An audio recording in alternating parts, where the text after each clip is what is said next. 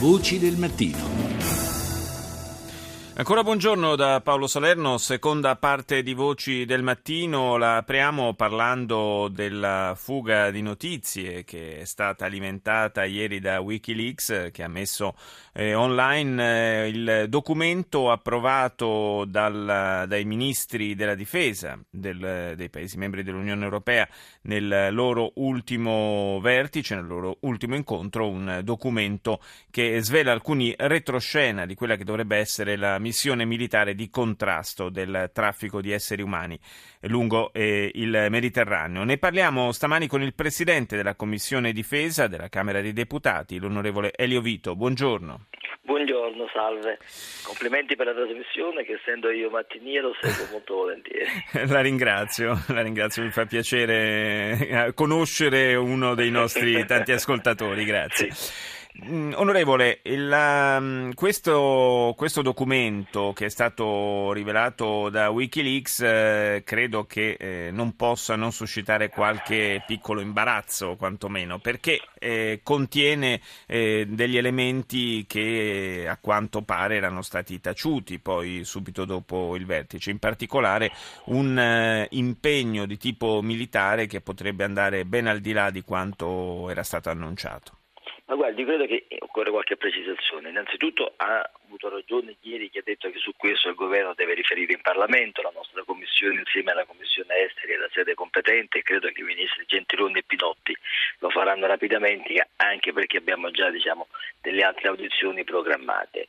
Quello però che è stato diffuso ieri è un documento preparatorio della riunione politica dei vertici dell'Unione Europea che è stato redatto, quando si è capito, dal, dai vertici militari ed è comprensibile che i vertici militari preparino dei documenti preparatori di queste riunioni che contengono le varie opzioni. Personalmente devo dire che i contenuti di questo documento non mi hanno sorpreso, perché noi dobbiamo anche chiarirci che la vicenda del eh, pericolo infiltrazioni terroristiche, delle dimensioni delle immigrazioni clandestine che stanno affliggendo il nostro paese sono tali da rendere necessario l'intervento della comunità internazionale, della Unione Europea.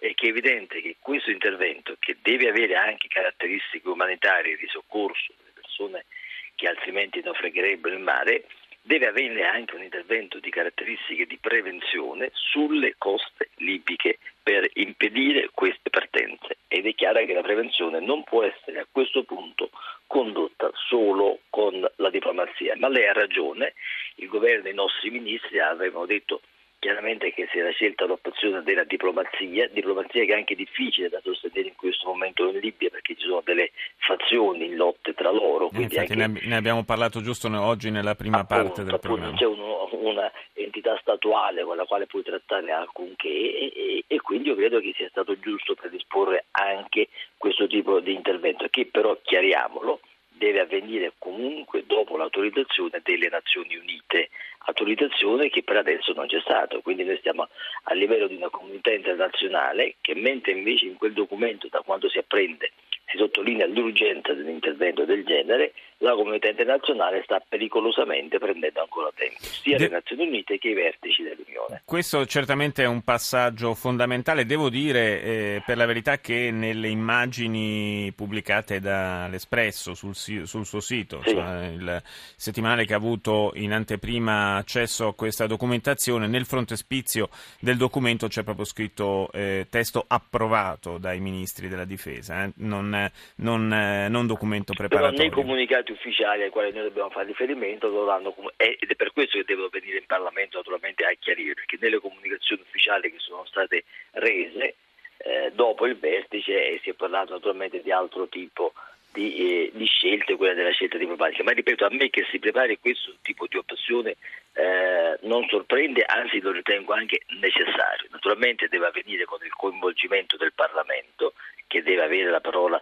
definitiva su questo genere di interventi, devono essere interventi predisposti sotto l'egida delle Nazioni Unite e il nostro Paese deve anche eh, comprendere, perché vedo che già sono insorte le prime polemiche, che se vogliamo porre fine alla tragedia degli sbarchi, che se vogliamo contrastare efficacemente il terrorismo internazionale, che tra l'altro lucra pesantemente su questo traffico di persone, è evidente che occorre andare a fare qualcosa in Libia, che la diplomazia, è una mia opinione, non è più sufficiente. Ripeto, questo deve avvenire con tutte le garanzie politiche e istituzionali di coinvolgimento del Parlamento e di decisioni prese sotto l'egida delle Nazioni Unite, perché altrimenti non si può andare in un altro paese però, però per, forse... per rispettare l'articolo 11 della nostra Costituzione però, Però forse diciamo... c'è bisogno anche di qualcos'altro, nel senso che se, eh, come è scritto in quel documento, si prevedono degli interventi eh, con eh, forze speciali, verosimilmente nel territorio, sul territorio libico, farlo senza